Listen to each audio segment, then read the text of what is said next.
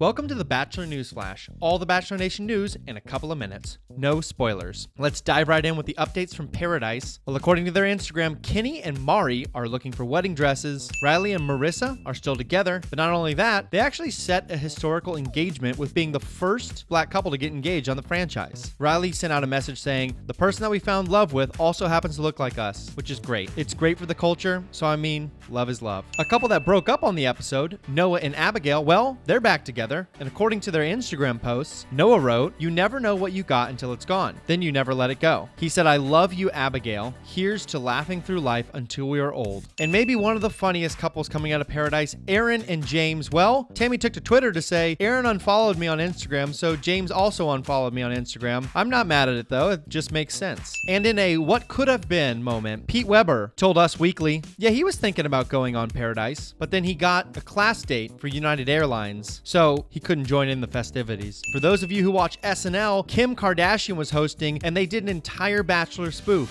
One mansion full of cool single guys and one eligible lady hoping to find her very own, the dream guy. Wow, in front of me are some of the best guys I've ever met in my whole life. When I call your name, please step forward and accept your token. First up, Chace C. I had so much fun at the go-kart track with you. Thank you for telling me all about your gigantic hit show Gossip Girl. My pleasure, Michelle. I'm also on the boys, FYI. Tyler C. Power forward for the Brooklyn Nets, Blake G.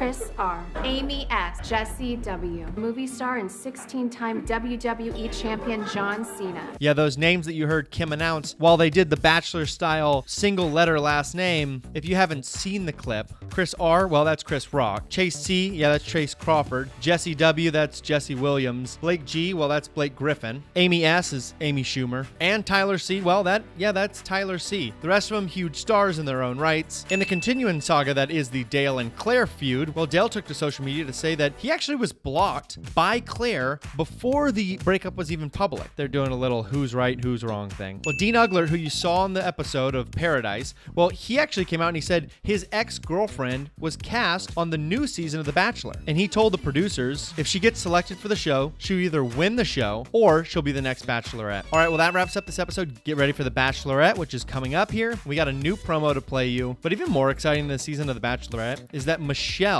is actually back in the classroom. She's putting up really cute twinkly lights in her classroom and ready to inspire children, which is really cool to see. Premiering in two weeks. Tuesday, October 19th. An amazing new season of The Bachelorette. I feel super special. How would a girl not feel special? You've waited long enough. Bring on Michelle Young.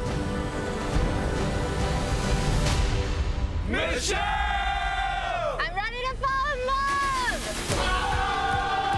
I'm a teacher, and class is officially in session. Miss Young is looking for a husband. Michelle! I'm looking for my soulmate. Ah. My best friend. Someone who's going to change the world with me.